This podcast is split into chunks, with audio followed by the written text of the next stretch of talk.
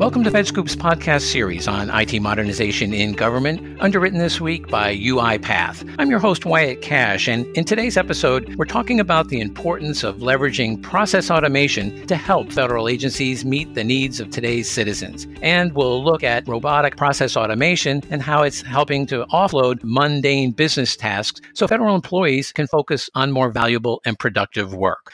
We have a distinguished lineup of guests today, including Lou Charlier, Deputy Chief Information Officer and Acting Chief Technology Officer at the U.S. Department of Labor. Lou has more than 30 years of IT experience in federal government and the private sector and has served in the Office of the CIO at the Labor Department since 2006. Lou, thanks for joining us and welcome to the program. Thank you. Also joining us is Sunil Madhugiri, Chief Technology Officer at U.S. Customs and Border Protection. Sunil has held a variety of computer engineering positions for a number of companies, including ATT Bell Labs, Sun Microsystems, Oracle, and Salesforce, before joining the U.S. Government Customs and Border Protection Agency. Sunil, welcome to the program. Thank you for having me. And also here today is Christopher Townsend, Vice President of Federal Sales at UiPath, a leading provider of enterprise robotic process automation tools. Chris has served in a variety of federal business development leadership roles for Blue Coat Systems, Intel Security, and Cisco Systems, and is also an active board member of the DC chapter of AFCEA. Chris, we appreciate your being here. Thank you for having me. Well, government agencies are experiencing unprecedented demands for services these days, and in many ways, the systems and processes those services depend on are struggling to keep up. Fortunately, software automation tools are becoming an increasingly important solution for agencies, not only in keeping up with the needs of today's online citizens, but also to help federal employees use their time more productively. Lou, I'd like to start with you by asking how would you describe how the Department of Labor has started making substantial use of enterprise automation tools and bots to help your employees and America's employers? Sure. The Department of Labor has a diverse set of missions and work across its 27 sub agencies. We provide customer facing services for the American public, ranging from claims processing, employment benefits, certifications for temporary work visas, and workplace safety and health inspections, to name a few.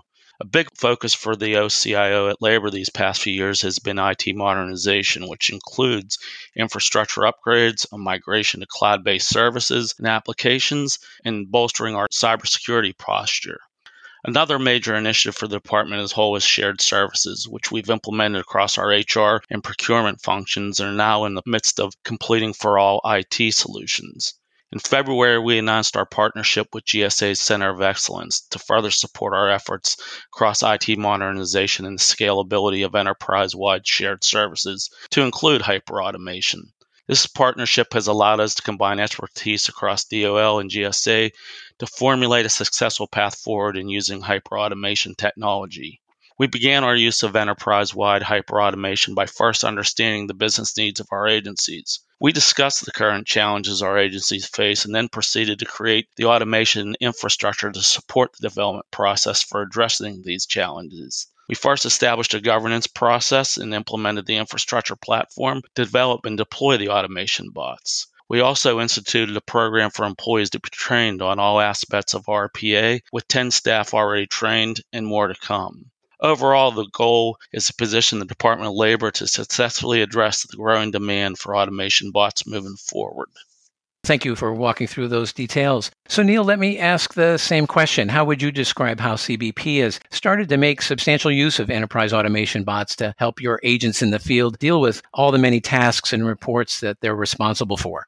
Yes, uh, thank you, Wyatt, for the question. From CBP's perspective, you know, CBP is the largest law enforcement agency within the federal government. We are massive with very diverse needs across the board. And I'll be honest with you, initially when somebody brought to my attention about RPA, I was not really sure how exactly will it help as far our mission is concerned. You know, I come from a deep development background, so I have my own egos. I thought we can pretty much automate and create anything with through software development. But then I started realizing that I call the last mile, and the last mile is a kind of tough place to automate because you know there is a human interaction involved with that, which using clicks and things like that. So you're looking at reading a spreadsheets and all those components which involve human interaction. So what I realized looking at some demonstrations with uh, some of the RPA software is that all those components actually can be automated also, so that our officers can do other things, keeping the country safe. As you know, the primary job for a CBP is keeping the borders safe to allow legal travel and legal cargo coming into the country. So we pretty much embraced RPA just about two years ago.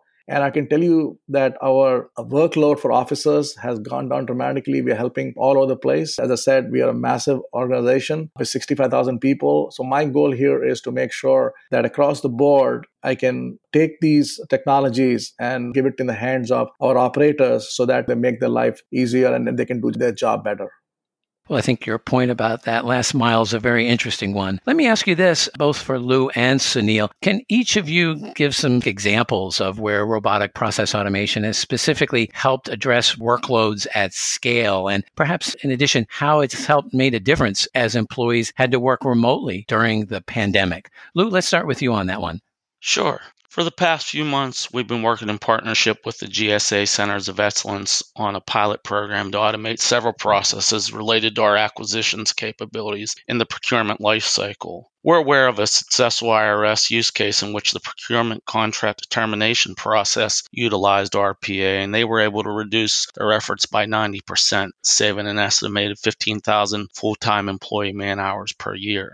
Similarly, the Department of Labor has initially focused RPA efforts in the acquisition arena. The three bots we're piloting at DOL revolve around the process for selecting vendors who are capable of doing business with the government. Also, we're creating a bot to exercise contract options in a timely fashion. Another bot we're developing is to conduct market research on new products and services. The benefits of these bots are going to be numerous. We utilized our workforce's expertise in creating the bots, reinforcing the value we place on our employees' skill set.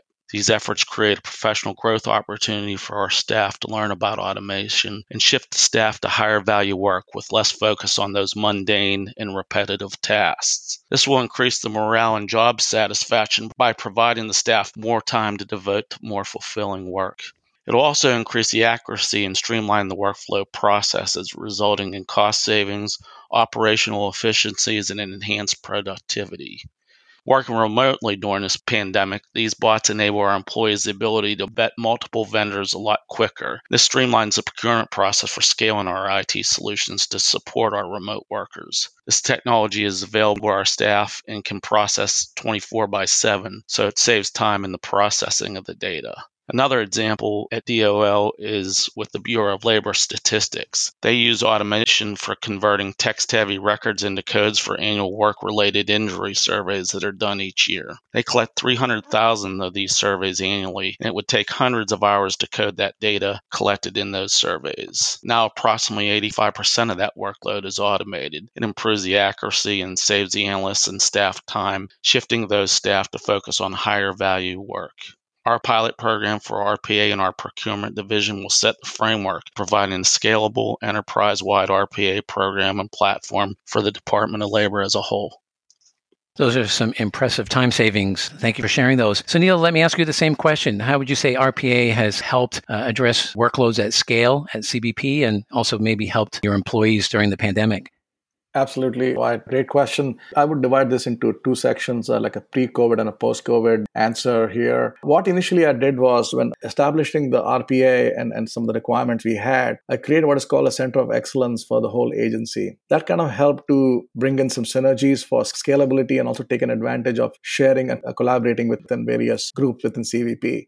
So within the pre-COVID days, we were helping various parts of the, the, agency. One example I would say is think about cargo coming into the country, and our officers have to do a bunch of reporting and look at multiple spreadsheets and create reports out of that. It's all a massive manual process. So things which take days and days and days in certain cases, what we did was through a bot, we automated the com- complete process for them. What what bot would do is go and look at hundreds of spreadsheets, collate all the information together, and pretty much create a report for the officer and also their superiors because superiors keeping a track of every day what, what kind of work is going on within, with the border. So because of that, we saved, I would say, hundreds of hours in officers' time. And this is you can if you scale that up across all the borders within the United States and also the ports along with airlines pieces, you can imagine how much savings we do across the whole country. And you know, our work is just starting. We have a lot more to go, but we're very confident as time goes by, we'll do a lot more. Let me quickly talk about the post COVID. When the COVID hit, of course, as you can imagine, there was a documented travel ban from various countries in Europe and you know Asia and things like that. So think about notifying all the passengers who don't need to come to the airport because the flights have been canceled. So what we ended up doing was pretty cool stuff with the bots so that we can get ahead and inform the airlines that hey, please do not board the passengers. So of course that also helps us so, so that we don't have to worry about folks coming in. It's, it's safe and secure. The second piece also is saves money to the airline because if somebody comes to the US, they need to be put back on the plane again. It's the airline's cost. So it's a massive effort. And I would say hundreds and hundreds of hours were saved and also millions of dollars were saved. So, and we also kept the country safe to a certain extent. So I think overall it's a it's a very positive step and we are doing more and more as time goes by. That's an interesting behind the scenes anecdote. Uh, let me bring Chris Townsend in at this point. Chris, you work with a lot of government agencies. Where do you see federal agencies taking the greatest advantage of RPA? And can you point to some additional success stories where agencies have been able to scale up workloads or improve customer service as a result of using RPA? Yeah, absolutely, Wyatt. We're now in over 70 federal agencies I've been covering federal for uh, over 20 years at various companies. I've never seen a technology that's been as quickly adopted as, as this technology and rolled out at scale as quickly as this has been. And, and there's a few reasons for that. You know, initially, as Sunil pointed out and Lou, most adoption of RPA starts in back office applications. It starts out in finance and HR and IT services and providing some significant efficiencies and cost avoidance and improved productivity. But we're quickly moving now into the mission side of supporting our agencies. And that's where things really start to get exciting from my perspective is how we can help enable the mission needs of the agencies, whether it's improving care and service to the veteran at the VA, uh, helping prevent fraud, waste, and abuse in, you know, in Medicare, helping process documents and, and uh, inbound information and calls for Social Security to better service the retiree population, to help process tax returns for the IRS. There's there's so much that we can do. I really believe we're just getting started in terms of the, the impact that we're having in this technology. And uh, look at the VA, for example. The VA implemented the Mission Act about two years ago that allowed veterans to receive care outside of the VA network. The result of that was a lot of inbound paperwork of patient records that had to be processed by VA employees at each medical center that had to be loaded back into the electronic health record system. And that was creating a, a backlog. They weren't able to process all the information, all the paperwork as quickly as it was coming in. They had to repurpose folks out of their day jobs to do that. And it was costing the VA tens of millions a year and slowing the ability of the veterans to get access to that community care program. We've been able to automate a lot of that. We've had a production pilot going on at a few medical centers over the past year and, and proved out that we could automate a lot of the ingestion of that data and processing of that information. And now the VA is looking to deploy that enterprise wide. But that's one great example of where we're having a mission impact. And, and there was a number of instances of COVID where we supported agencies like CMS and being able to provide them the ability to monitor the systems that their telecommuters were accessing to make sure that those systems were up and available so folks could be effective in doing their jobs remotely. Or again, the work that we did with Customs and Border Protection and being able to help analyze that data for the passenger manifest and be able to save time for 170 CBP employees that were going to have to do that on their own to be able to use 60 bots to automate that process. Well, finally, gentlemen, looking ahead over the next couple of years, where do you believe your agency or government agencies in general have the biggest practical opportunities for utilizing process automation? Lou, maybe you could tell us what you're seeing on your horizon at the Department of Labor. Sure. I foresee a multitude of opportunities to use automation at DOL. It's really not a question of if, but when and how soon. I believe the future of RPA at the Department of Labor in general is bright. There's a real demand for this technology. All of the sub agencies within DOL are committed to their various missions and focused on providing the American workers with the best possible service. Automation can only help the department achieve those goals. IT operations one area where with a lot of administrative repetitive tasks that can be automated, allowing our technical staff to utilize their expertise on higher value modernization efforts. IT security is another area. We'll use the automation to allow us to stay as secure as possible. We also employ a lot of field investigators that pull in a lot of data that can be automated. We want to be at the forefront of tech. RPA is one of those emerging technologies widely used in the private sector that lends itself well to the federal workspace. Department of Labor aims to position itself as a thought leader in government and offer the best in federal service IT solutions. To achieve this, RPA is one strategy that will help solve some of our most important IT challenges. You know, at the end of the day, improving citizen services by enabling staff to focus on mission work by leveraging technology is a major factor for ensuring our success. And Sunil, what's on the horizon at Customs and Border Protection? Yeah, we at CBP are super excited what, what we have done. I would divide this into like two parts to this. One is what we're doing is we're educating. I think education is critical because the way you scale and take advantage of, of scaling out RPA across the agency is by creating what I call as uh, citizen developers. Because the more citizen developers you create, the faster adoption across for RPA will happen. And the second component to this is we're also looking at next generation bots. As you know, bots in general uh, execute a bunch of stuff which you tell them to execute based on certain instructions. But because of machine learning and AI components being built in within the bots now, we can actually predict and do even further analysis and especially as you know, we, our job is to keep the country safe. We can actually analyze and figure out what can happen in the future. So I'm in the process actually of uh, executing the, uh, the next generation bots. We are hoping to have something very soon to show to our operators and other components within CBP and, and see as what they think. But I think overall, uh, on the horizon, I would say the use cases are endless and limitless because every component you can think about it, where we touch a keyboard, we can automate, right? So that's that's our end goal. Again, one thing I want to make sure people understand is this is not taking jobs away, but what we are doing is making them more efficient so that they can concentrate on the mission and do less mundane work. So that's the end goal. We are very excited about RPA and we're hoping to continue working on this. Chris, finally, what's your sense for where government agencies in general have the biggest practical opportunities for RPA? And what would be one piece of advice you would offer to them? Yeah, so we're just scratching the surface and what we're able to do this technology in government. And one of the really fun things for me about being in this space, every time I go meet with a customer, they always are excited to show me a new application for the technology and, and new areas where they're finding where they're identifying efficiencies and cost savings and really improving the lives of their employees by automating mundane tasks. And you know, I think the application of the technology is just limited by our imagination and, and, and where we can apply it.